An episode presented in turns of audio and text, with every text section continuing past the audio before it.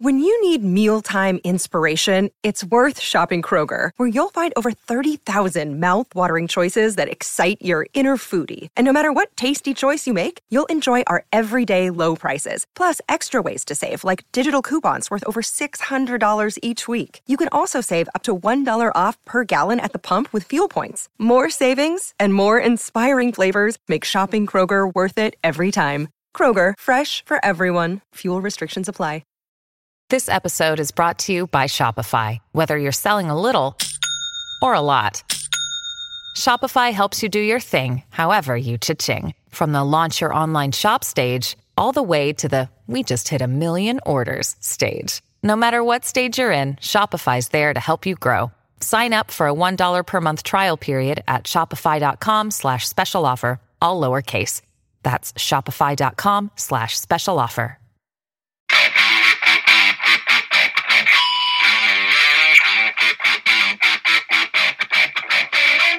Hey out there, rock and rollers. Welcome to the 109th episode of the Ugly American Werewolf in London Rock podcast, brought to you by me, your host, Mac B, the Wolf, and I will be joined, as always, by my partner in crime, Gary Action Jackson, on the East Coast of America. And I hope everybody had a wonderful Hanukkah and Christmas. It was pretty chill around here. It actually didn't go anywhere or do much of anything. And gosh, what a blessing that is after a crazy year of moving a few times and trying to assimilate to Amsterdam, a new language, a new culture. It was good to be able to just chill out a little bit and reflect and relax a little bit. And I hope that you were able to do some of the same out there.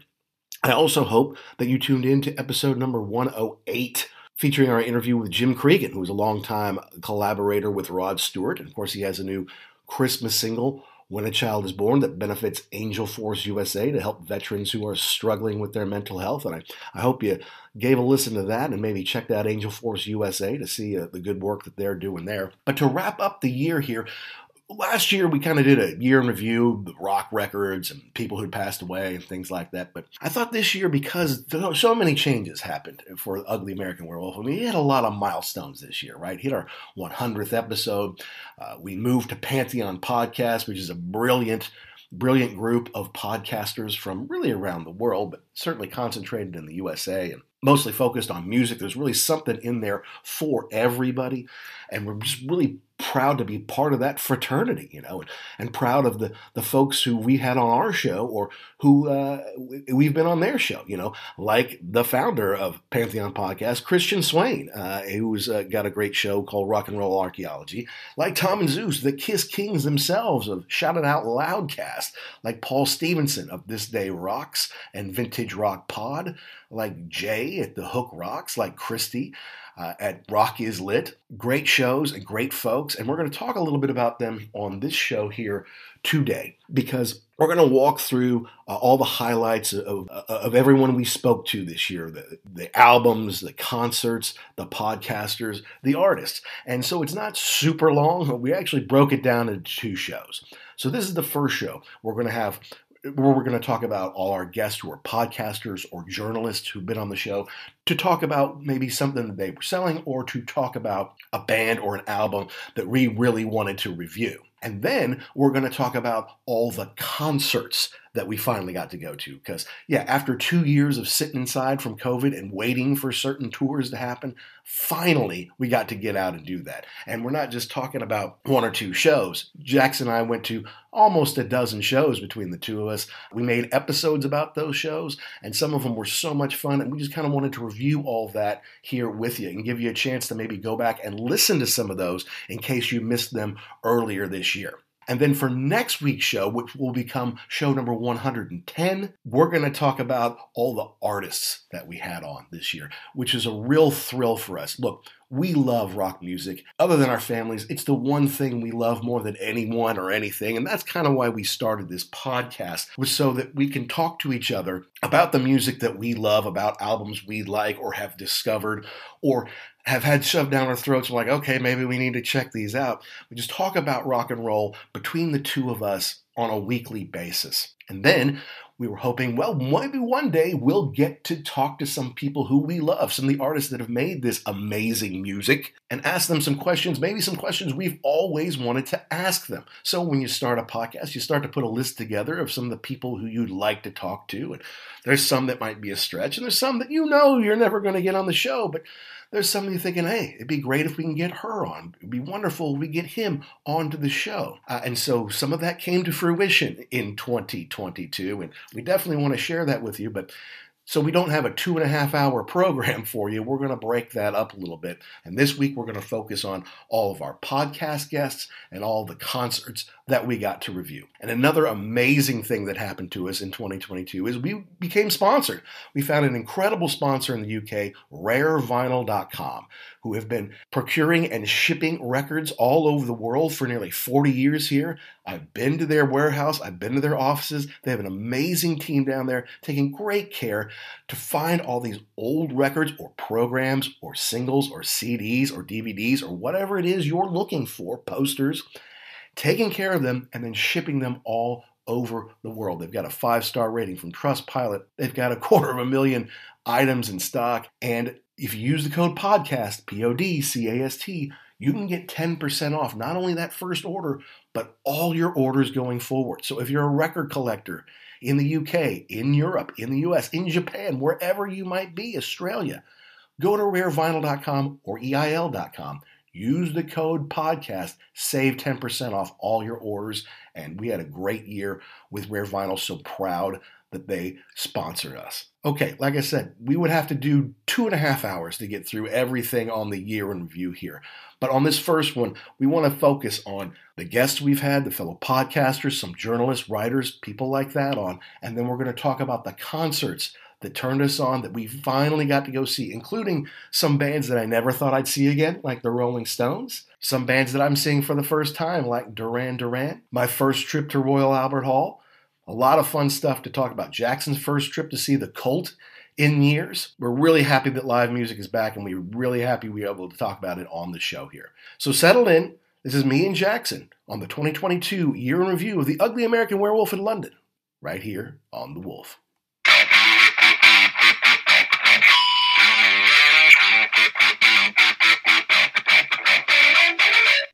Pantheon podcast listeners, Christian Swain here to tell you more about my experience with Raycon earbuds. Our family now has three pairs of Raycon earbuds around the house, and my wife just grabbed a pair of the Headphone Pros to replace some headphones from a company that was double the price. And yes, she loves them. Now, if you haven't pulled the trigger on a pair of Raycons, or even if you have, but you're in the market for another pair because they're just that good, well, now is the time to check them out because they just launched their upgraded model of the best selling everyday earbuds. With Raycon's upgraded everyday earbuds, now you also get active noise cancellation, ergonomic design, and multi point connectivity that lets you pair with two devices at once. New quick charge function, three customizable sound styles, plus awareness mode. Available in a variety of vibrant new colors to complement any and all skin tones. I even have a pair of earbuds in a cool green color. I have tried just about every earbud known to humankind, and these Raycons are fantastic. Seriously, if you've been wanting to check out Raycons, there truly is no better time. You're going to ask yourself why you didn't check them out sooner, and Raycon offers a 30-day happiness guarantee. So, what are you waiting for? Go to buyraycon.com slash Pantheon today to get 20% off your Raycon order, plus free shipping. That's right, you'll get 20% off and free shipping at buyraycon.com slash Pantheon. Buyraycon.com slash Pantheon.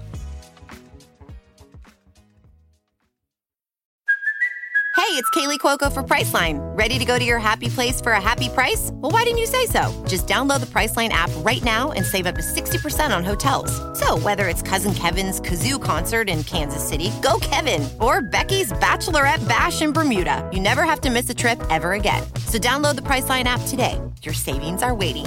Go to your happy place for a happy price. Go to your happy price, Priceline. So, you know, last year at the end of the year, we did kind of a, a year review to kind of talk about albums we liked, stuff that happened, you know, in the world of rock and roll and stuff like mm-hmm. that. But I thought this year would be good to kind of reflect on the year of the Ugly American Werewolf in London. Like the shows we've done, you know, the guests that we've had, because 2022 was a real pivotal year for us, if you think mm-hmm. about it. Like, I mean, yeah. most of the first year was us trying to figure out what are we doing? How do we do this? You know, how do we get a guest on? You know, all that kind of stuff.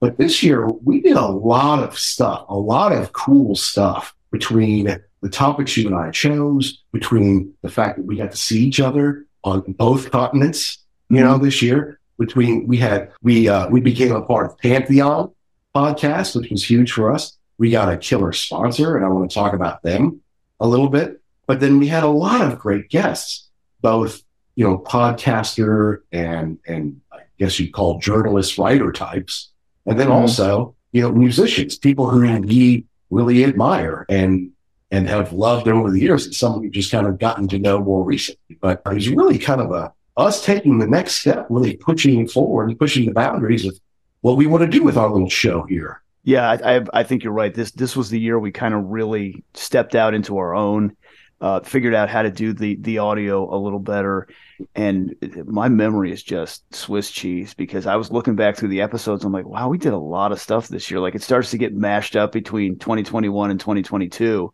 And some stuff that we, I thought we had done a couple weeks ago was really back. Like we talked to to Sonny back in like August. August, I know. Wasn't that like two weeks ago? No. So it, it is it's fun to go back and reflect.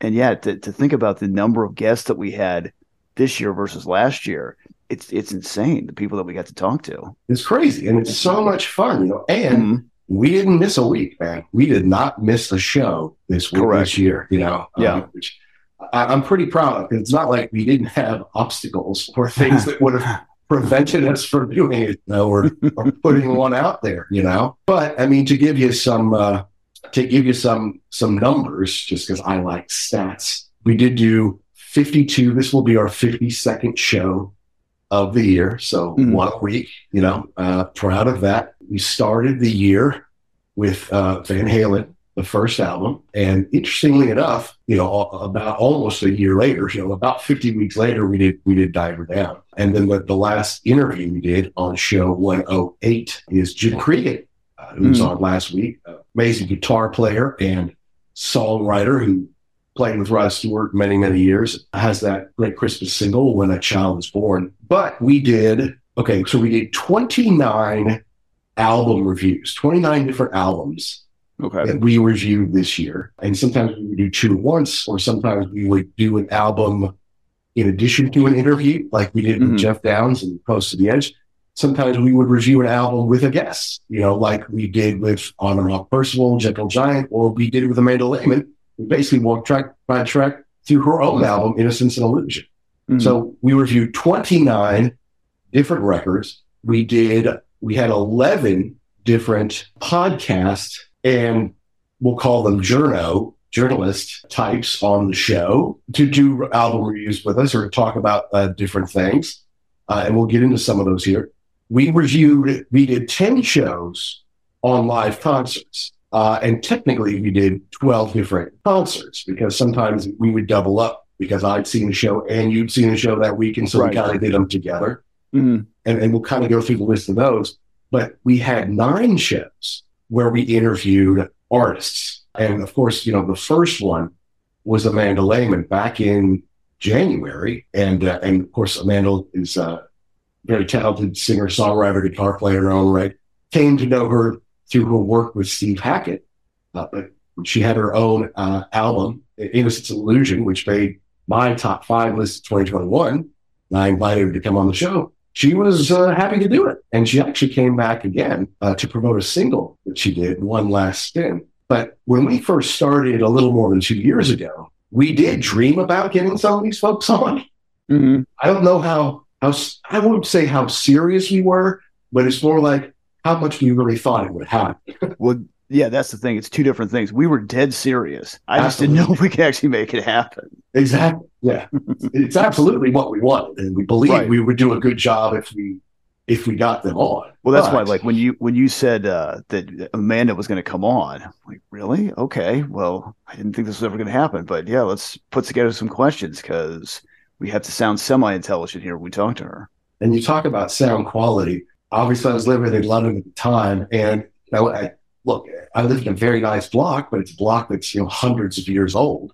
So there's Mhm. constantly construction going on, whether it's someone renovating a house or you know we had a bad flood in the summer of 2021 and some people were still rebuilding after that or maybe they're just ripping up the street and putting in you know cable wire and then you know putting it back together you know so that day i went to the front of the house where i usually recorded and they were Hmm. jackhammering you know so I'm like okay well i'm not going to do it in the front of the house so i go to the back of the house well back there they were you know uh, uh, they were grilling and sawing because they were repairing. I was like, oh, this is horrible. So then I go into the bathroom, figure, okay, I can get quieted. But the echo was so horrible. But, you know, it, we would sound like, you know, complete fools. So I'm like, oh, God, we finally get an artist on someone I admire, someone I really want to talk to. And we're going to sound like such fools. Basically, we just got lucky that the guys out front were taking a lunch break. And, and we, we, we had a great sound and we had a great time talking to him, man. But those are just Yeah, some of the, the ups and downs of it, you know? Yeah, and she was very gracious uh, for two guys who were basically just still learning the ropes. And uh, this being the first, I think that she was the first actual interview that we had done with an artist. So yeah, I was very nervous. I thought it turned out great, and she was just absolutely to be the first one out of the gate, absolutely delightful to talk to. Wonderful, you know? And of course, I was certain that I was going to be able to see her with Steve as they toured on Seconds Out and, Hmm. uh, oh, and, and kind of wrapped up that tour. And then I had, I did see them on Seconds Out. And then they were going to do Foxtrot at 50, which they did. They started this fall. They will continue into next year. I had tickets to see them. But of course, we moved to Amsterdam. So I had to give those tickets up, unfortunately. Speaking of tickets, I might have to give up. Mm-hmm. Mm-hmm. So we moved to Amsterdam. Like, great. Amsterdam's a major city. We're going to have some big concerts. I'm going to be here a couple of years. Who's coming? Well, so I load up. I get good seats to see Roger Waters on his farewell tour. Mm. Metallica announces the coolest tour I've ever heard in my life. They're doing two nights in a city, two nights in two two shows in three nights, two completely different set lists. They do not repeat the same song at all on those two nights. Yeah. The tour goes for two years. Amsterdam is the first night. I'm like, this is going to be great. I'm going to see them. We're going to do a show on it. It's going to do great ratings because no one will will have, have seen them Yeah. live yet. You know, we'll be the first. Well, now you're moving to America. Like, yeah, well, maybe I'll use some frequent flyer miles. Come on back for that weekend because I'm not missing that. Got Peter Gabriel tickets, you know, which is his first tour of Europe in more than a decade. And I was going to take my daughter. Yeah. But like, this will complete Genesis for me, right? Because I saw Phil and Tony and Mike Mm-hmm. at the O2 this year, you know, for one of their second to last ever show. I've seen Steve Hackett a couple times. This completes Genesis. Well, maybe not. I don't know if I'm going to fly all the way back to that. You know, obviously, you and I are going to see Iron Maiden both in Amsterdam and Brussels, and we're keeping that. Can't wait for that. That is going to be fantastic. That's going to be awesome. But now I need to book some more hotel rooms and book my own flight and all that kind of stuff. And I'll Mhm. tell you the thing that really, that really kind of pissed me off. Oh boy. Yeah. that morning, the morning I found out we're probably going to move back to, was like the night that we fi- that I found out we're probably moving back to America. That morning, I bought tickets to see Kiss in Amsterdam for my daughter for Christmas, and it's a week Mhm. after her birthday. And this is- This was going to be her big Christmas present. Like I told you, it probably wasn't going to happen again, but one more time we to see Mhm. Kiss because the first time I took her, she loved it, but she was four, and she Yeah. couldn't she couldn't get through the whole show. The Mhm. second time she was five. It was really only about six months or four months later. And she was overly tired and she just couldn't take it. I'm like, you know what? We're in London. Where I'm just going to take her. And if they come back Yeah. around, I'll take her when she's older. Well, now she's older. She can do it. And the day that I got him, I said, okay, you're not going to live here now. I'm like, what the fuck, man? What a bunch of bullshit. but I might fly her back for it. I, I don't know. I don't know. I, I've accumulated a lot of miles. I, I ran up some points on my American Mhm. Express, so I I might consider it. yeah. Hi, this is Steve Hackett. And you're listening to The Ugly American Werewolf in London. So, what would you like to talk about first? You want to talk about shows? You want to talk about, I was thinking we do guests, shows, and then artists. Yeah, sounds good. That all good? Yeah. Because I, I think I asked you to do like your top 10 shows, but then I tried to do that. I'm like, this is fucking awesome. You know, I, I can't. Yeah. I can't separate this. And how can I say that I was, you know, happier to talk to Guy Pratt and Gary Kemp than I was to talk to Geoff Downes? Like it, that doesn't, you know, how can I say that? Yeah, it, it really it really is like asking you, you know, which one is your favorite kid? They were all I don't think we had a bad interview. exactly. And I it was just it was great to talk to every single one of them. Absolutely. And and I won't go through every single show and, and every single album that we reviewed, but I do hmm. want to talk about all of our guests, the shows that we were able to see and review, and absolutely, you know, every artist that we had on there. And we can talk about maybe a couple of special moments, but Okay. but uh, but let's start to walk through it. I'm going to kind of do these in orders because that's how I wrote them down. But starting at the beginning of the year, we had on, I believe, Neil from Def Leppard Pod was our first repeat guest. Right, we, we had him on in 2021 to talk Yeah. hysteria with us, and then on episode 60, we talked about the Beatles Get Back because the documentary had come out at the end of the year, and he's a Liverpudlian who you know had the Beatles shoved down his throat his life, and but it was such an amazing documentary. I wanted to not only talk about it with you, but to get an English person's perspective. And Mhm. someone who grew up in Liverpool, I thought would be a good idea. And it, it was a great show. It was a fun talk. Yeah, it was interesting to hear his point of view from somebody who, like you said, he grew up around the Beatles, but admittedly, he was never a big Beatles fan. Right. Uh, only because you know I don't think he really ever gave him a chance because everybody was like, oh well, you know they're the best band in the world. You know they're they're the greatest thing that's ever happened. No one will ever top that. And if it's not from your generation, you're always going to say, well, you don't know anything. But Exactly. to hear him it, to say that he went through the the documentary and just got a better feel for them Mm-hmm. and and maybe maybe he didn't become a super huge fan, but definitely got more of a reverence and enjoyed watching it. It was pretty cool to get his perspective. Absolutely. You know, and it was an amazing cultural touchstone, I think, for Mhm. so many people of so many different ages, right? This Beatles documentary to kind of show them, you know, in their element there. And, and you know, it's like George was like 25 or 26, maybe at the time. And you think, oh, well, they're so old and mature and they've done all these things and made all this money. They were still kids, you know. Yeah, yeah, Crazy. and Uh, and to watch them go through the creative process was pretty it was pretty excellent too. I mean, now it's been you know years and years and years, and you've heard the records a million times, but this was them actually thinking of the music and putting it together.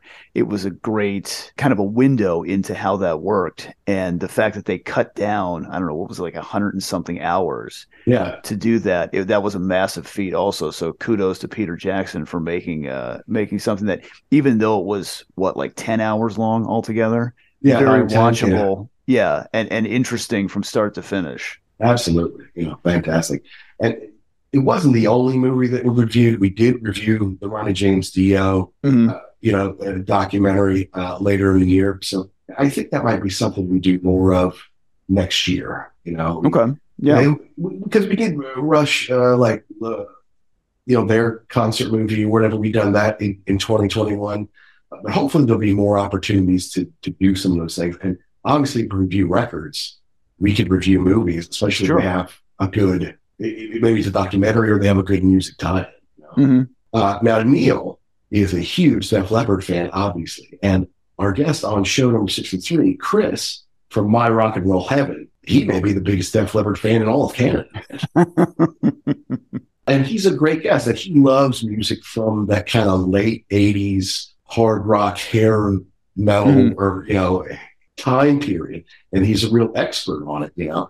And uh, he he used to have a great show in his own right. I think he's working on something new. But he this is the first time we actually got him on twice. So show 63 was us talking about Guns N' Roses Appetite for Destruction on Mhm. its 35th anniversary or thereabouts. But we got him back later in the year on episode 91 because, you know, he, like you, went to the stadium tour and got to see Def Leppard with Motley Crue, with Poison, with Joan Jett. And although we had already heard your review of the stadium tour, I thought it was cool to get his perspective, not only because he's such a huge fan and he's seen them so many times, but also because he did see them indoors, you know, because the, the Toronto, whatever they call that, the Rogers Center, whatever yeah, it's called now. Sky Dome. Yeah, that's right. It has the retractable roof, which they put up. Uh, so that kind of changes the element. Yeah, and it was interesting too because we're we're we're kind of on the same page with a lot of stuff. We're also not. I mean, I, he is a big Poison fan and was Mhm. excited to see them, whereas I went and saw it and said, "Well, you know, if they're there, I'll watch them. But if they weren't there, that wouldn't hurt my feelings either." Exactly. So yeah, somebody who was actually excited to to see them perform, and yeah, just to get another take on it, where it's it's. There's a lot of stuff that's similar, but there's also a lot of stuff that's different. I, uh, like you said, he's into the a lot into the hair metal of the the late '80s, early '90s, and I know he loves to he loves to collect cassette tapes. Mhm. So relive those glory days of the the Alpine and the '82 Honda or wherever you were driving around at that time. well, I think he'll he'll he'll collect anything with Def Leppard on it. He'll collect a reel to reel or an eight track with Def Leppard on it, you know. Uh, a super guy, and as most Mhm. Canadians are, very nice. Uh, and he's very knowledgeable about all that kind of stuff. Has great facts, and you know, check out Rock These Tweets at Rock These Tweets. He's got a lot of you know on this day kind of stuff. Mhm. Uh, and some of it's a little, you know, weighted toward Canada or Canadian types artists, but that's okay. You know, it, it- it's a great way to learn about bands that we might not know. Yeah. The other thing that he does uh, a lot that I like is he he posts the charts. You know, on Mhm. this day in you know 1993 or whatever. Oh yeah, I remember that song, and I can't believe that didn't chart higher, or it was higher than I thought it was. It's just interesting to go into the time machine, and you, there's stuff that you definitely remember, but there's also stuff that you've forgotten, and it's a good way to kind of refresh your memory and maybe listen to some stuff that you've forgotten about. Well, what's amazing to me is I'll show a chart from like 1983. I'm like, oh my God, I remember all these albums. I Mhm. remember all these songs. Show me a chart from 2003. I'm like, what the fuck is this shit? I don't remember any of this. You know, none of this stuff is timeless. And, and I'm like, okay, yeah, okay, boomer, yeah, you're old. But it makes me wonder because we bought those albums and then we would listen to the heck out of them. When we go to Right. our friend's house and they would have the albums we didn't have. But kids today who don't own it and maybe they download it and stream it, does it resonate with them? Are they going to look back when they're in their 40s, you know, to stuff when they were 10 years old, whenever they were getting into music and say, oh, yeah, I remember all this stuff? And they'd be like, mm-hmm. yeah, none of this looks familiar. I can't imagine because it's just it's so disposable now. You don't really get that kind of relationship. It's whatever's hot, and then the next thing comes along, and you forget about thing one because you're on to the next thing. Whereas, like you said, if you bought it, oh no, I'm holding on to that with both hands, and I'm going to listen to it till it falls apart. Yeah, even if you don't like it, you're Yeah. to listen to it over and over again because you spent your whole month's allowance on the damn tape, you know? So, yeah, absolutely. Uh, but he did a great job running it through uh, Appetite for Destruction. But I was saying, you and I had a little bit of a disagreement on, you know, what was your favorite song and what was my least favorite song. Which actually, it, it it's good because it, you don't want you know, hell, I think that's great. Hey, I think that's great too. That's my favorite. It's my favorite too. You know, if you get a little bit of uh, a little bit of not disagreement, but different points of view, I think Yeah. it makes it a little more interesting. Yeah, and that's why I like to have guests on too, because you and I are fairly aligned. It's not like we Mhm. both love the same stuff and we always agree. But the reason we talk about a record is because we both like it a lot. Right. Right. Yeah. Yeah. All right. So that was show 63 with Chris. And then again, uh, show 91 when we did uh, the stadium tour with him. Show 67 was someone who reached out to us who we did not know, who has since become a dear friend. And that's Christy Alexander Hallberg Ah, yes. author Yes. of Searching for Jimmy Page, Mhm. now host of Pantheon podcast Rock is Lit, uh, Mhm. which talks to authors who have written books about rock music. And she was good enough to to have us on her show to talk about Dazed and Confused, the Richard Linklater classic, with maybe one of the best soundtracks, technically two soundtracks ever. But having Chrissy on to talk about her book and to talk a little bit about Jimmy Page's Outrider album, because that's kind of at the time it was set and it was something that was influential to her. It was just cool to find a, a kindred spirit, someone with a lot of energy, a lot of passion about Zeppelin and, and rock music.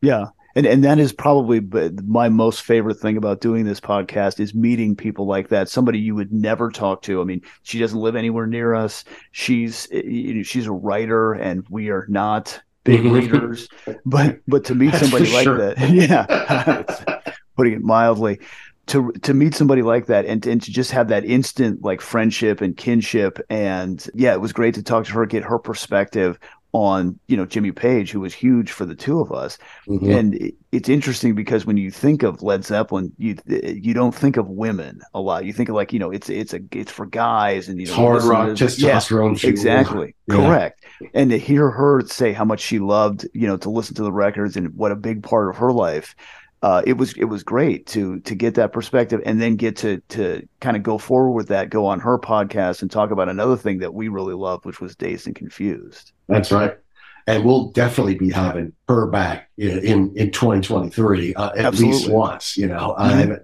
we would gladly do her show anytime she asks, and I'm kind of hopeful that maybe one day we can all meet up, especially if I'm coming back home. Right. You know, I don't know when that opportunity might present itself, but. uh we'll, we'll see. We'll see. But, you know, wonderful person and a fun mm-hmm. show. Check out Rock Is Lit. Now, not too long after that, show number seven, uh, we kind of did a double header. One, we had Amanda Lehmann back to talk about her charity single, One Last Spin, which is talking about gambling awareness, mm-hmm. uh, which I think is a good cause. But we also had rock journalist Anne Estella on, you know, talking about difficulties of being, you know, a woman in this industry, but also kind of learning and teaching us about some of the festivals she goes to because everybody knows Glastonbury and everybody knows Download, uh, but she's talking about smaller festivals to, to, try to get to you know more unknown bands, to try to lift them up. And I thought that was a that was a cool show to be able to do. Two women in rock.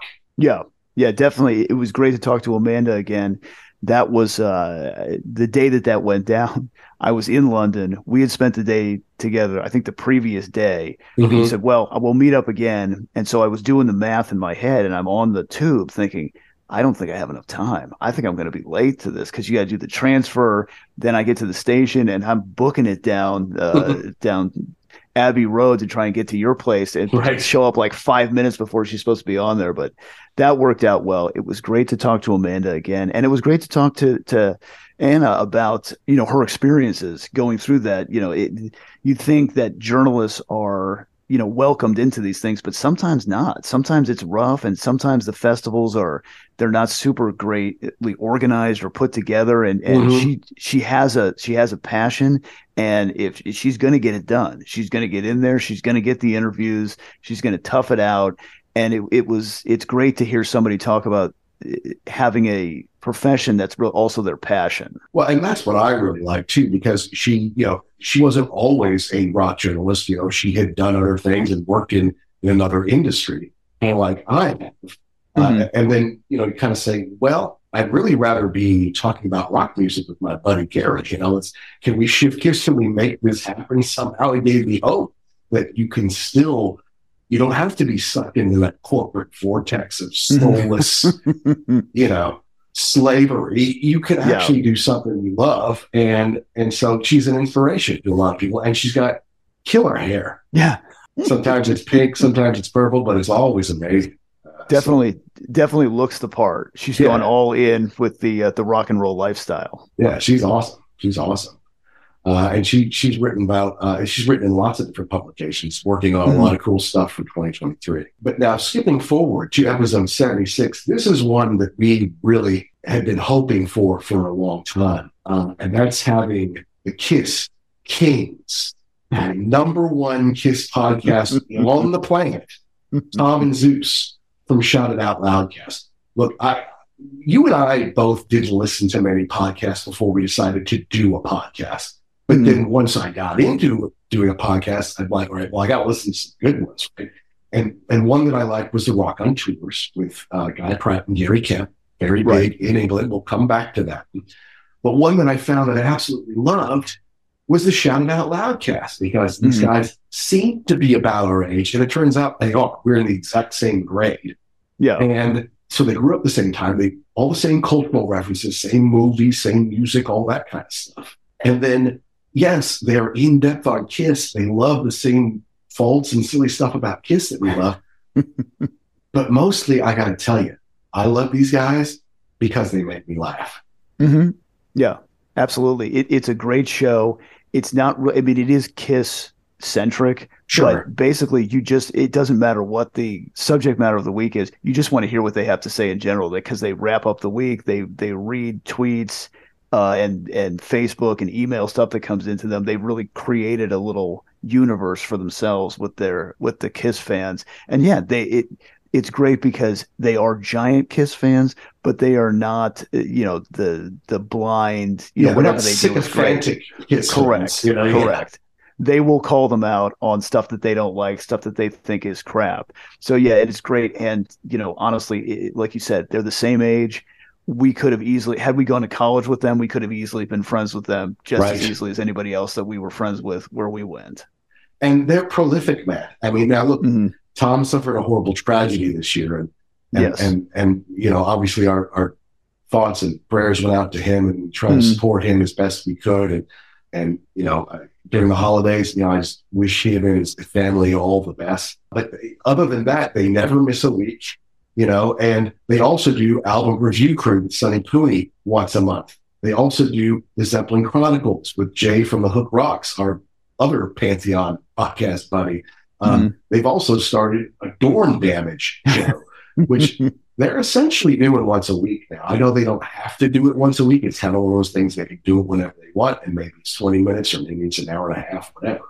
But they're not missing that much. So the guys are prolific and they're funny. And I got to tell you, including our show, it's the only show I don't miss. It's the only show I make sure I hear every single week. And that's not because I'm dying to know their opinion of the Creatures of the Night box set. It's because they make me laugh. They're funny guys, you know, and, and Yeah. in, in a world where we live through COVID and floods and living in five different places in the course of a year, those guys make my day. Yeah, and, and the fact that, like you were saying, I mean, the amount of output that they have is is insane because I think they both have full time jobs, Oh yeah, and the, the, And there was one, yes, yeah, via families and everything. And um, when they were talking about being on the Kiss cruise, and then they they interviewed like every band that they liked on one inter- on one show, and then they're talking about doing these three other shows and being up at four in the morning and editing. I'm like, oh my goodness! I mean, kudos to them. They they are very passionate about what they do, and th- that two great guys who, again, I mean, we we had never met them before. We had them on the show, and it was like we'd known them for years. Well, of course, that show uh, I had uh, the Wolf Cub. My daughter Ruby made her podcast debut, and she comes on. Do you like Kiss? think Destroy Uh. is a good album. What's your favorite song off Love Guts? And it got them laughing, so that that uh, that that warmed my I- heart. For I have to say that uh, th- that they um, I, I volunteered for a uh, event for the band for my son's uh, one of the football games, and it Mhm. was just it was just running uh, food out at the concession stand, okay. and in the in the cooler they had ice cold Mello Yello. Oh my And god! every time I went in there, that's all I could think about was having an ice cold Mello Yello. That's great.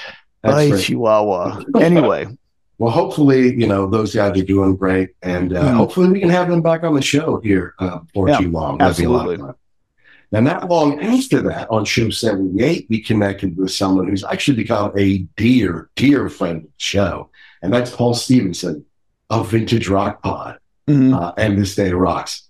Uh, Paul's kind of up in the north of England, or maybe even the south of Scotland. There, he has an amazing radio voice, and he has bona fide rock legends on his show every Yes. week. You know, I mean, it's, something like a third of his guests or something like that are in the Rock and Roll Hall of Fame. Certainly a quarter of them, and the ones who aren't are in bands that you know or, or were side people to folks who are in the Rock and Roll Hall of Fame. You know, so fantastic guy. We were talking about Oasis on that show, like how huge, the next Beatles in the UK, and how uh, in America, yeah, we're just another band from the Hootie and the Blowfish.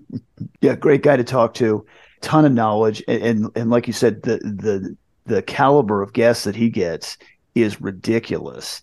A real humble guy, really nice guy, and mm-hmm. I really like. I mean, in in addition to the the vintage rock pod, I love listening to the uh, this day in rock too.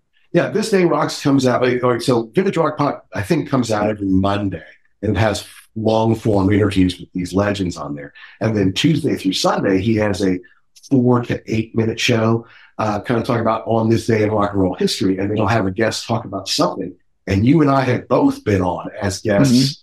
several times, uh, talking about whatever it might be. And I think uh, as this is released, this show is released, I think the same day, maybe, we will be on talking about Led Zeppelin 2. Uh, okay. and, how, and how awesome it is, but how ruined it is by American rock radio. So yeah, yeah, it's great to have a little check in, and and th- there's stuff that I knew, stuff that I didn't know, and uh, just kind of to have that uh, little thing to look forward to every day. It's real easy to listen to, and it, it it's great to be a part of it when he uh, when he invites us. And it's I mean, look, he's been huge to our show, not only being a guest or letting us come on his show, but when I have technical difficulties or I was in you know in Harlem recording and it was hot and the fan went on and it kind of ruined my audio. He hmm. cleaned mm. it up for us. You know, I have bad audio. Oh, that's right. Yeah. He can fix it. Uh, whereas I cannot. So he's he's been a huge, huge resource to us and a good friend of the show. And we thank uh, mm. for all that you do. Next up, show 88, Sonny Pooni. Hollywood. Yeah, Hollywood Pooni from Growing Up Rock podcast that he does with Stephen Michael and of course album with G Crew, Tom and Zeus. What I love about Sonny is he, a, he has a great voice. Yes. B, he knows what he likes, even though I disagree with it a lot of it, but that makes for good back and forth. Mm-hmm. And he is a little older than we are, so he has some different experiences than we do. But that, you know, the whole, he likes something that we you know, like I said, hey, you want to talk about Pink Floyd? He's like, oh, Pink Floyd, yeah, Pink Floyd sucks. I'm like, Pink Floyd sucks. What the hell are you talking about? you know, what's wrong with you? But that's okay. You know, that stirs things up and it gets people talking. So he's he's got a great thing going on. And, and he moved to Cincinnati. So I got a feeling that I might just see him at some point in 2023 okay. because we're really okay. From each other. Maybe we'll go see a show together. Yeah, that yeah. would be that would be great. Yeah, real real great guy to talk to. Uh, kind of in that same uh, genre of music, it overlaps a little bit, but mm-hmm. yeah, he you're right. What he likes, no matter what anybody says, he will die on that hill. He will die on the Richard Marx hill, if he likes them. And and honestly, like I love that because if you can defend it, I'll listen to it all day. I'll listen to your opinion all day long. I might not end up liking that artist, right. but I like the fact that you're passionate about it. But like he does album review, Cream so he brings up a Y&T. I don't know anything about Y&T. So then mm-hmm. they play this stuff. And like, yeah, you know, stuff in there, like, it's cool. You know? Oh, yeah. And, and he's seen him a bunch, you know. So definitely would like to have him back on for sure. And then the next week, we spoke to Mike Wenban of Rare Vinyl rarevinyl.com, who just mm-hmm. happens to be our wonderful sponsor. And I got to tell you, I'm really proud to have them as our sponsor. Not that like having a, you know, Tampax wouldn't be a great sponsor or something like that. But for people who love rock music and love to collect rock records and stuff like that, Rare Vinyl has the most amazing collection of stuff and you can find the coolest stuff on there. And yeah. I'll, I'll tell you, when we, when I first moved to the Netherlands, and I sent them, you know, the invoice, hey, please thank me for sponsorship.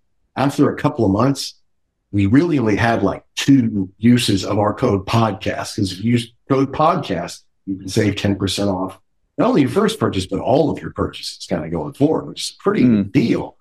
Well, after a couple of months, we'd only had two purchases and like it was like $117 or 117 pounds for the stuff we purchased. And like a hundred of it was me.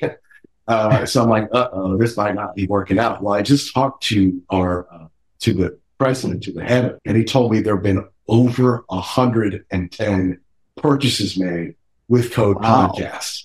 Wow. Uh, well, whoever that is out there, thank you very much. Yeah, and you're welcome too, by the way, because you just saved 10% off all this great stuff that you might got. And if mm-hmm. if you've made purchases through rarevinyl.com, use that, hey, please send it to us. Let us know what you're picking up you know, send it to us via email, uglyamericanwerewolf at gmail.com, or do it on Twitter and share it with the world. We'd love to see what you're getting and the condition of it and, and how pleased you are with your purchases.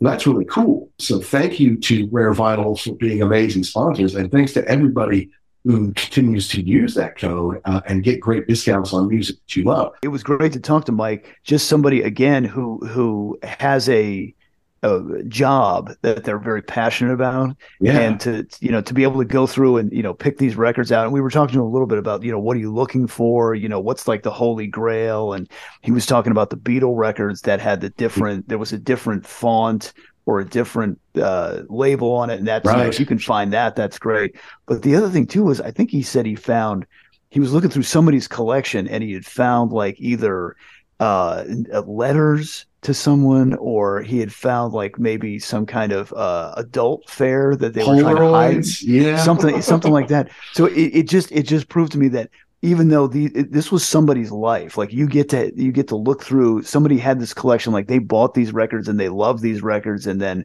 for whatever reason they're giving them up. But it just it it showed to me that even though we've talked about it we know about it a million times before music like that and collecting music is a very personal thing and and to to be able to kind of look into somebody's life it, it- it's pretty it's interesting and it, it shows you the the relationship people have with this music Absolutely. Yeah, totally true there. And he had an interesting life living in Japan for a while and Mhm. collecting all these kind of different things that he likes and finding gems that, you know, maybe you could buy for one quid or five quid that end up being worth hundreds of dollars. It- It's a it's a fun hobby. I know a lot of people who listen to the show collect records, things like that. So j- definitely check out that episode number eighty nine, uh, and it, it did really well. I was kind of worried about it. Well, Mike Wenban is isn't a famous person, right? Uh, so Yeah. we got Mike Wenban on, but we actually, it, it, I think it was the third best, third best since we moved to Simplecast. But we're not going to Mhm. get into Simplecast because we're moving away from Simplecast. um, did awfully well, so I was I was happy about it. Again, Chris from from Rock These Sweets or My Rock and Roll Heaven, he came back for number ninety one to talk about the uh, the stadium tour. But number ninety nine, our 99th show, was with Christian Swain, founder and CEO of Pantheon Podcast, of which we are a proud member. And that was a fun conversation. Usually, Jackson, you and I have it outlined pretty well what we want to talk about, and it's about a show or it's about a record or whatever. And we were just kind of riffing with him, like learning about him being an artist in LA back in the day. But really, we ended up just kind of talking about rock and roll from the 70s and stuff like that. And it was a really fun talk. Yeah, that definitely one. And we've had more than one guest like this, but definitely a guy that we could talk to for just hours and hours and hours. The Mhm. amount of knowledge that he has, and and the the cool part about him is that he he's got a lot of knowledge, but it's not like, well, you don't know this, ha ha ha ha. Like he's very he's he. It, it's like he always wants to educate people. Like you know, we we just got into talking about how it, when you listen to stuff from the 60s and the 70s you can hear how how far they advanced in recording Right. and then i then i went back and listened to stuff from the 60s and said oh yeah like it really was leaps and bounds but him just talking about it in a very matter of fact way uh, a guy who's been in the business a couple of different ways as an artist and now as an Mhm. executive it, j- yeah just a real wealth of knowledge and a real very humble very cool guy to talk to Yeah, his rock and roll archaeology podcast is a great one to listen to. Mhm. to learn about all sorts of the history of rock and roll and things like that. And so we thank Christian not only for the opportunity to to be part of Pantheon Podcast with all the resources and experience and, and things that they bring to us, but for coming on our show. And if we can have him back on, I'm sure we will. absolutely Uh, and then show 103 with Martin Popoff. You know, again, this is somebody who I knew before we ever, or I knew of, didn't know personally, but knew of before we ever started the show because he's written over a hundred books on rock bands that we love. And he did Contents Under Pressure, the Rush book. And I'm just like, I know who Martin Popoff is. Turns out he's got, you know, History in Five Songs, a great podcast on Mhm. the Pantheon uh, network here. But I decided I wanted to do a Blue Oyster Cult show because I was supposed to go see them, of course. Did not work out. But then I figured, well, okay, I can't get, I can't go see the show. Maybe we can get someone who knows Blue Oyster Cult onto the show. And sure enough, Part Martin did it. Uh, and it was it was kind of a fun walkthrough. It was it was not a an album thing. It was, although we did a little concentration on a couple of albums, it was more of a primer for folks. Just if you didn't know much about Melissa Colt or you were a general fan and want to learn more, uh, it'd be a good show for it. He was very generous with his time and his knowledge. Yeah, and, and I went back through and looked through the stuff that he's done uh, on the book, and yeah, he's got some really great books, uh, either both picture books and kind of the history of stuff that Mhm. you maybe didn't you know, I didn't even know I wanted to know about that. But yeah, read through it, and and I think Blue Oyster Cult is one of those bands that it's kind of a conundrum. Like they should have been a lot bigger. And then we talked about that a little bit, but definitely a cool deep cut to get into and a great guy to talk to. Yeah, super guy. And you go to martinpopoff.com or and it may be a martinpopoff.ca too, if I'm not mistaken. Uh, but you can get you can't get all of his books because some of them are out of print now. Gifts for friends, to learn about certain bands, huge resource, Martin Popoff. Go check that out, and you get also that David Bowie book at 75. I think it's a real kind of a fancy book, you know, a very nice book to add in the collection. But hopefully, we're going to have him back on next year because I know he's got like uh, a Dark Side of the Moon at 50 book coming out, and I think he's got Okay. an ACDC at 50 book coming out. We know we're going to talk about that. Absolutely. So, but those those are the guests that we had on. That you know, they may not be musicians, maybe they're podcasters, maybe they're writers, what have you. But like you said, we could have talked to a lot of those folks for a really long time. Some of them we had on a couple times, and I would love to have any of them on again, and hopefully next Mhm. year we will. Absolutely. Hey guys, this is Ryan Condal, the executive producer, writer, creator of House of the Dragon, and you're listening to the Ugly American Werewolf in London podcast, and you should download and subscribe. Keep doing that. All right, so let's shift gears here a little bit. When COVID hit, not only did we have to do this show to kind of keep from going mad and to keep in touch with another human being, but there were no live shows to go to in, in 2020 and, and, and, you know, part of 2021, you know. So uh, I had purchased thousands and thousands of dollars worth of tickets that got postponed, and some of them then postponed again a whole other year later. So some of those tickets I was holding on to for two and a half years. So 2022 came, was like, okay, we can start going to concerts again. I was super duper psyched. And so many Yeah. people around the world were too, right? I think it was one of those things where like when uh when COVID first hit, you know, Zoom got to be really big in the business world and people said, well, you know, this will just take the place of in-person meetings and that's not the case at all. People are dying to go out and see, you know, interact with other human beings and see live shows. I, the first one I saw was the cult that we talked about down in Orlando, and you Mhm. could just you could just feel the energy. It was just popping that people were just they couldn't wait to see live music again. You're, absolutely right. You know, and and because so many of these things had to be rescheduled, suddenly I was look, I was doing these things like back to back to back to back. You know, so so like you know this kind of stretched out. I was going to one a month, and then all of a sudden I was going to four in one month. Right? You know, Yeah. so so that's the way it worked out. So you know, look at episode 71, 73, 74, and 75 were all live reviews. You know that that happened boom boom boom boom boom right in a row. 71 was Genesis in the O2. hmm And I saw the second to last Genesis concert that they're ever going to do. And I took my wife, and it was a spectacle. I mean, it, you know, it's what you would expect all the amazing, the lighting and the stage prep and all that kind of stuff, you know. And it featured the corpse of Phil Collins. I mean, I just Ooh. felt so bad. He, he is not in good shape. He still had a little bit of that Phil wit, which is mm. good. And he had people singing behind him to kind of help boost his sound. God bless him, he came through. Yeah. But uh, it was it was kind of sad. Yeah, yeah. I remember you, we were texting back and forth, and you know, you said, "Yeah, I'm at the show," but you know, Phil looks bad, was bad. and he, that's that's kind of the you're on either side of the fence. Like you got to see them, which was great, Mhm. but it was it wasn't the most optimal way to see the artist. So you kind of go back and forth. You know, should he hang it up? Should he keep going? You know, you, you there is a whole generation of people that grew up with Genesis that would love to see Phil Collins play again these uh, play these songs again. But you know, at some point in time, it, he just can't do it anymore, like physically. It- I know. I know. And look, the whole band around him was fantastic. His son Nick, that's not a Yeah. nepotism gig. That guy's yeah, yes, legit. yes, correct. He's really good, you know. Uh, I wish Lily had come out uh, just to say hello. Peter David was backstage to say to wish him their best. You know, uh, I saw which, that. Yeah. which was cool of him to do. But uh, yeah, it was it was kind of checking a box a little bit. Like, honestly, I mean, look, the music was great, but poor Phil was just not up to the task, and I'm glad it's over for Mhm. him. But the next show, 73, was Simple Minds live at Wembley Arena, not the not the stadium where they played soccer and football, but the arena right next door. And I tell you, that was a blast, man. That was a lot of fun. And that, that's one of those bands where you said you're going to go see Simple Minds. And I was like, Simple Minds, okay. Uh, I, I, I mean, everybody remembers them who had anything connection with the '80s. It- definitely a bigger band over there in the UK.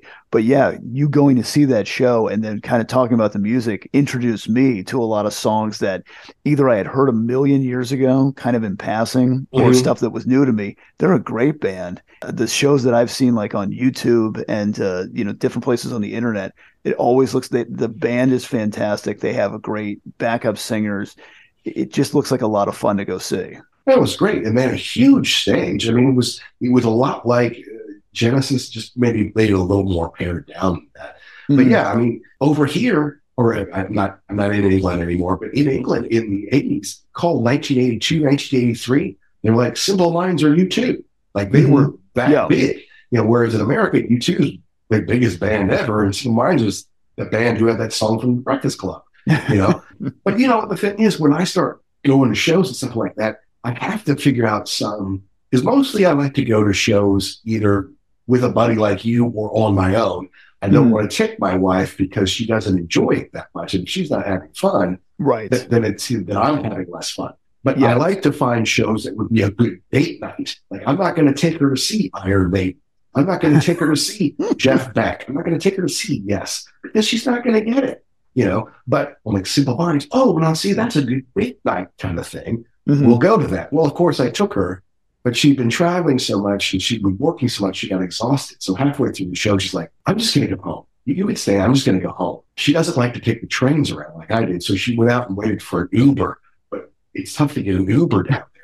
So she waited and waited and finally got an Uber. So basically, I stayed for the whole show. I took the train home and I got home like 10 minutes after. Oh, jeez. So should have just stuck around for that, she wolf, but suit yourself. But another date night one that I took her to and show 74 was Sting. And Mhm. it was Sting at the Palladium where I saw Steve Hackett. So it's not at an arena where there's like 15,000 people. This is like 2,200 people or something like that. And he did a week's worth of shows.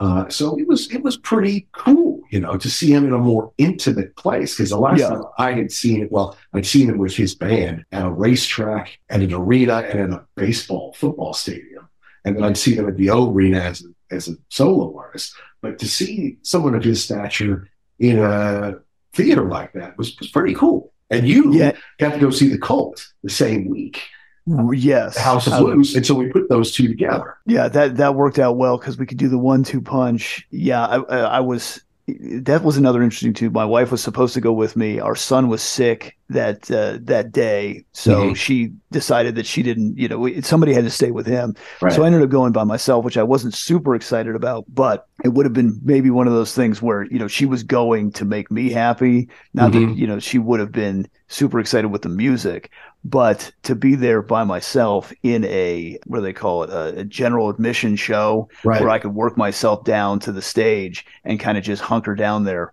was a lot of fun. That was great. The energy was off the charts that night, uh, and I was super excited to be there. They sounded great. They looked really excited to be there. I think they were. I mean, I understand that that's how they make money, Right. but I think it, it. I think they also do it for the joy of just performing. So you could tell everybody was just chomping at the bit to get this show underway. Hell yeah, man. Hell yeah. Yeah. That's cool. I'm so glad that you got to go see the cold after all these years again. Yeah. you know? And I mean, honestly, I'm waiting for them to announce new shows because that was right before they put out uh, Under the Midnight Sun. So I could see them coming back again to, Yeah. to play uh, songs off of that record. And hopefully I can see them with you. Finally That would fulfill great. the destiny we started about 29 years ago or whatever that was. All right, but then 75th show, Nick Mason, Saucerful of Secrets at Royal Albert Hall. This this was a very special show, and it became even more special for reasons we'll reveal here in just a little while. Mm-hmm. But it was my first ever show at Royal Albert Hall. A couple of years ago, I was supposed to go see it was Yes, Jeff Beck, and Peter Frampton, all within Okay. about nine or 10 days of each other in Royal Albert Hall. They postponed them, they postponed it again. Peter Frampton eventually canceled his show, and we'll get to Yes and Jeff Beck in a minute. But, uh, but they all kind of got postponed. But I lucked out. I got this killer seat, basically sat on the stage on the side, on right next to Gary Kemp, was eight steps from Gary Kemp the whole night, and, and just saw them performing it, sitting down, basically face to face, eye level with them. And it was incredible. It was so cool to hear these old Pink Floyd pre Dark Side tunes and see how they did it, how they made all this magic with all the little toys and buttons and, and pedals and all that stuff. And that they really seem to enjoy being together. Now, of course, you know, we can fast forward a little bit if you want to show 100, which is when you and I got to go together to see them mm-hmm. in Indianapolis. The first show we'd seen together in 28 years, which is nuts. the first show since Rolling Stones in Tampa Stadium in 1994. But it's because Pantheon Podcast sponsored their US tour. And some of the bigger shows got to interview Nick. And then you and I obviously got to interview Gary and Guy, which was really special to us. But my first show ever at Royal Albert Hall, I basically sit on stage to see a member of Pink Floyd, not to mention Guy Pratt, uh, who I consider a member of Pink Floyd, uh, Mhm. and doing these songs. It, it was a really special night. Yeah, and and you said that you did not realize your ticket was that good until you got there, correct? I mean, like I- you, you bought a ticket, you you think, oh, this would be pretty good, but then you actually sat down in the seat and said, I mean, I could touch, you could touch the stage from where you were. Oh yeah, definitely. No, I, I could put my foot on the stage. Yeah, absolutely. What happened was we were at Sting, and all of a sudden I decided I, I wanted to get Nick Mason sauce full of sick. I actually it was that day before we went to Sting. Like I want to go see Nick Mason, so I, I just said my, to my wife, "Is it okay that I go to Nick Mason Saucerful of Secrets on you know this date? I think it's Saturday." Mhm. Um, and she said, I don't know, we'll talk about it. And so I, I had a chance to get something about 15 or, or 16 uh, seats further, like all the same row, but like further away from the stage. Okay. Uh, and then I'm like, okay, well, I'm not going to pull the trigger. She doesn't want me to go. So I didn't do it. Then at that show that night, she's like, I don't want to go see the face. Like, well, I wasn't asking you to go with me. I was asking if I can go. And she goes, oh, yeah, sure. So at Sting, I got that on my phone. I got that seat on the stage that just became available. Wow. And it was just, it was just a huge, huge special night. First ever show at, uh, at Royal Albert Hall. But finally, I followed that up. Show 82, we talked about going to see Yes from the Close to the Edge 50 tour. Now, when, when I first bought tickets, it wasn't supposed to be Close to the Edge. It was supposed to be Relayer. They're going to do Relayer in its Oh, okay, entirety. yeah. But Mhm. because it had been postponed and postponed, and like suddenly it's 50 years since Close to the Edge, which was a huge album for them, they decided, okay, we'll we'll do Relayer in 2023, and we'll do Close to the Edge 50 now. And for me, that was really awesome. You know, and Roger Dean was there to introduce him, and I sat right in front of John Wetton's wife, Lisa. Uh, I got to talk to her a little bit about John and stuff that she has going on, and and I got to see all Roger Dean's artworks, and you can see well behind me up here, I, I bought some of them, you know, and uh, and so that was a cool show to be able to, uh, and they sounded great. And to see Geoff Downes and Steve Howe together as a huge Yeah. Asia fan, that was a special night. Yeah, and, and and that's a that's a record that really holds up, and we got to we got to uh, review that in connection with the with the show, and uh, hopefully, well, hopefully turn some people on to that. It, that was a record that I had not I'd heard you know a couple things off of, but never in its entirety. So that was that was really good to get into that, and then to hear you uh, not only see the show but get to talk to uh, to Je- to um, to Lisa Yeah. about uh, John for a minute or two because yeah, I mean all roads lead back to Asia on this show, That's for and sure. then to, then to see the Roger Dean artwork, which is a huge part of both Asia and, And Yes. Yes's uh, kind of the makeup Mhm. of their albums. Yeah, that that was a special night. Absolutely. No, that was a lot of fun. But then we kind of get into the big shows, the big Hyde Park shows. And, you know, look, years ago, 2006, I think it was, or 2003, was the last time, no, I think it was 2006 was the last time I'd seen the Stones. And I decided, you know what? I'm not going to see the Stones uh, because I, have seen them now. I've seen them six times in, in, six different places, different sets every time. It's expensive. I don't want to traipse all over America trying to track them down anymore. Yeah. Maybe if they come to my town, I'll see them, but I'm not, I'm not going overboard. I don't want to spend the money because I, I'd rather spend, you know, the money on five different concerts versus one Stones concert, right? But when they're coming to play Hyde Park and I get general admission and I can take my daughter and I can take my wife, you know, that's a different animal. You know, that's yeah. a different beast, you know. So so I said, come on, girls, we're going to see the Stones. Um, and we'll walk out before the end so we're not leaving with 80,000 other people. And it was just, it was a beautiful night, beautiful summer night. Because, you know, if I'd done that in America, it would have been 95 degrees it was like 72 degrees. It was so nice. I put her on my shoulders for honky tonk women. Keith played, Keith played Connection, mm-hmm. which, which we'd always dreamed about for 30 yeah. years, you know, seeing him do. So it was, it was such a super special night. So special that when they left to go to America that next day, and the Stones played Hyde Park the next weekend, I went back for part two. and we talked about that on show Eddie well, and that's what I was going to say too. You know, you said you were never going to see the Stones again.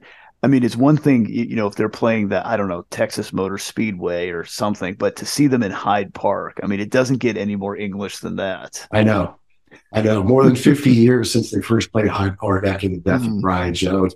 And by the way, that first show I saw, you know, they played London over 200 times since 1962, but it was the first show they played without Charlie in London. Yeah.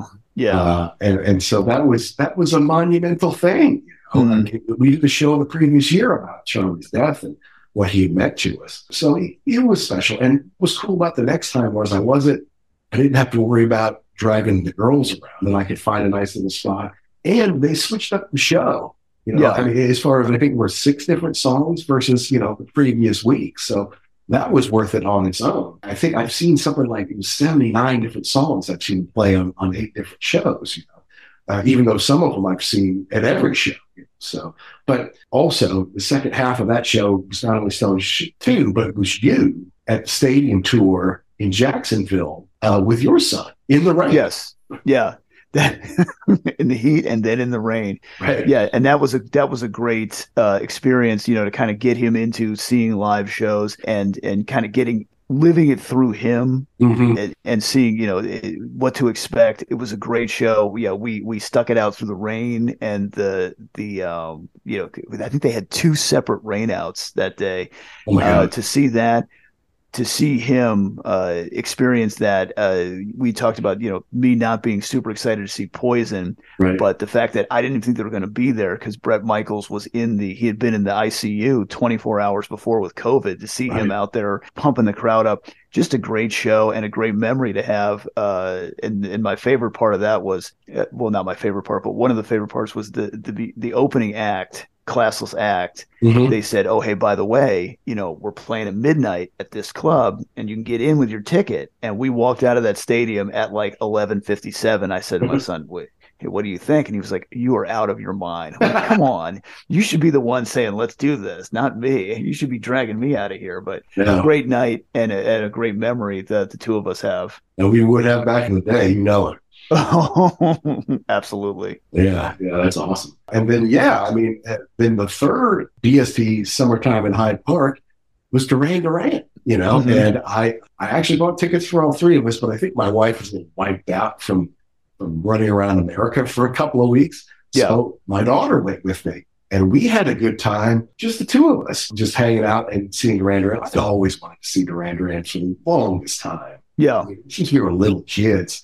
And so to be able to see them, now look, I'd love to see them again, maybe in arena or a theater or something like that, something a little more intimate with better sight lines and better sound. But mm-hmm. it, was a fun night, just me and my daughter, and, and hopefully we'll have some more of those to come here soon. Yeah, absolutely. And Duran Duran's one of those bands where you know we talked, we did a whole show on them. Uh, I think it was probably last year. Yeah, you know, it, we were huge fans as younger kids, you know, with MTV. And then, you know, we got to college and it was, like like them. What are you talking about? But then you're like, no, I really like them. Yeah, they're a great band. great. They've Yeah. got great songs, and and like you said, they, they're still bringing it in 2022. Yeah, good for them. I'm glad they still are.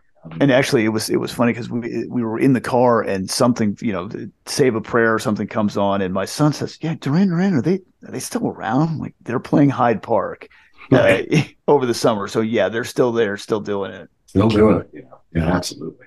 And then show 90, Jeff Beck and Johnny Depp live. Yeah, I saw them at Royal Albert Hall. That was one we kind of put in the can for a little while. Mm-hmm. Uh, you know, and then because we do that, we sometimes we save shows to have one just in case something comes up and we can't put a show out one week for one that one reason or another. So we did that. We, we did the live review, but we also reviewed the album 18, which was not out at the time of the show. So it was kind of cool that you know we, we kind of waited so we could kind of do both. Bottom line is Jeff Beck is a legend, and Johnny Depp is, as a musician is one hell of an it's all I have to say. And that was it. And I think you saw that show right kind of at the beginning of that, like where it was more, he was more of a guest star. Like you didn't Mhm. really know that this album was coming out. So it was still kind of a uh, novelty deal. Yeah, it, it- I'm glad that he gets that Depp gets to pursue his other passion. But yeah, I, I, I would. It would be interesting to see Jeff Beck's take on that, like when nobody else was around. Like Jeff, come over here, tell me, just between you and me, what's what's going on here? Like, is it Exactly. really? Exactly. I mean, Jeff look, Beck, he- another can guy. sing and he can play the guitar, but Mhm. doesn't mean he should be in a band with Jeff fucking Beck. Are you kidding me? Correct. Correct. And and Jeff Beck is another guy uh, who should have been much bigger in the United States. Kind of a kind of an odd guy. Never really stuck to one style. Right. And very very eclectic. So I think that that kind of definitely hurt him commercially. But you go back and listen to those records, and he's just he he is up there with the greats. Maybe maybe one of the greatest that's ever picked up the Stratocaster. Absolutely. Inimitable, too. I mean, like David Gilmour will say, I've tried. I've tried to make sounds on Stratocaster Yeah. the way Jeff does it. I can't do it. And like he knows his way around the Strat. You know, he's not some rookie. Okay. He, he, if he can't do it, no one can do it. the, there was an interview that that Depp and Beck did. I think it was for Sirius or something. I don't know. And and Johnny mentioned something about how you know Jimi Hendrix said that you know Jeff Beck was his inspiration or something. And you know, of course, Beck says no, no, no. You know, come on, Jimi Hendrix. But uh, you know, you never know. I mean, I think he's he was that influential of a player. Uh, when you really go back and look at everything that he's done, deserves more credit uh, than what he gets here. That's for sure. And then, yes, our, our 100th show, you and me in Indianapolis together. Nick Mason, Saucerful of Secrets, working the, the booth for Pantheon, meeting Heather, our, our contest winner who, who Mhm. won front row seats, which how cool is that? To help someone's dream like that come true. A little bit of a planes, trains, and automobiles situation for me to get there.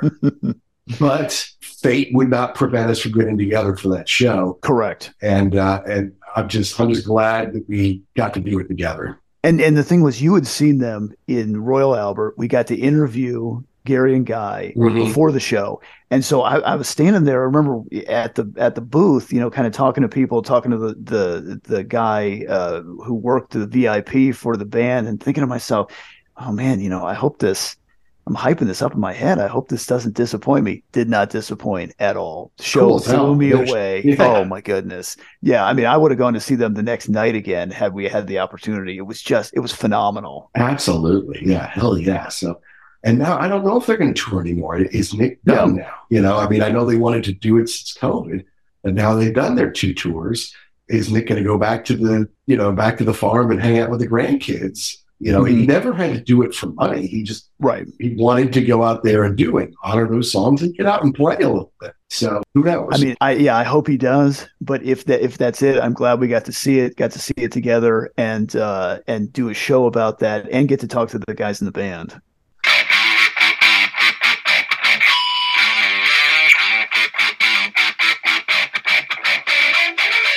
Right, folks. Well, that's part one of 2022 in review on the Ugly American Werewolf in London. Wanted to break it up for you guys. You know, we could have done two, two and a half hours, but we figured we want to give everyone their due, and we're so proud to have all of our podcasters and journalist guests on the show, and we're so happy to be able to go to live shows again. We wanted to go over each one, give it its own little time and remembrance uh, because it was just great. It was after two years locked up, after two years waiting for some shows to happen. Just so psyched to be able to see live music again and for Jackson and I to see live music together for the first time in almost three decades. So next week, we're going to go into the artists that we had on. And this was really something that made us proud, to be perfectly honest with you when we started the show, you know, we're amateurs at this. We don't know anything about podcasting. We don't know anything about social media. We don't know a whole lot about technology. And we don't have any reputation in the industry to say, hey, we want Rock and Roll Hall of Famers on our show. But slowly and surely, you know, we work the channels to get people on who we really wanted to talk to. And we're really proud of the interviews that we did in 2022. And hopefully there will be a lot more of those to come in 2023. So tune in next week. You get to hear about the artists we interviewed like Deborah Bonham and Peter Bullick, like Geoff Downes and Carl Palmer of Asia, like Steve Hackett and Amanda Lehmann of his band like legendary Chris Slade, like Guy Pratt and Gary Kemp, of Nick Mason's Saucerful of Secrets. Gonna be a fun show, and Jackson and I had a, really fun time remembering these conversations, the questions we asked, and the laughs we had on the show. So, as usual, folks, we want to know did we get something right? Did we get something wrong? Did we miss the point? Did we leave out your favorite part? You have got to let us know. You email us uglyamericanwerewolf at gmail.com. You can tweet us at ugly underscore werewolf or at actionjack72. We're on Instagram, we're on YouTube. Come find us. Come let us know the rock and roll bands, albums, movies, concerts, books, whatever. What do you want to hear us talk about?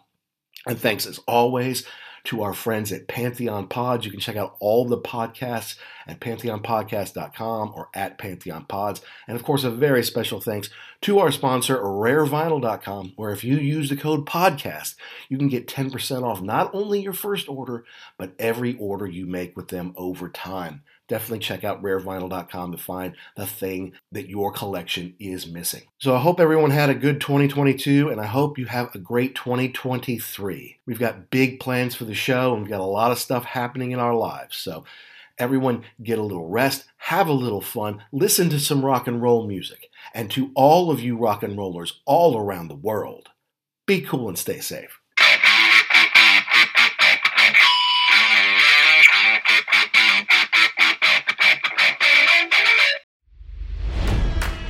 It's NFL draft season, and that means it's time to start thinking about fantasy football.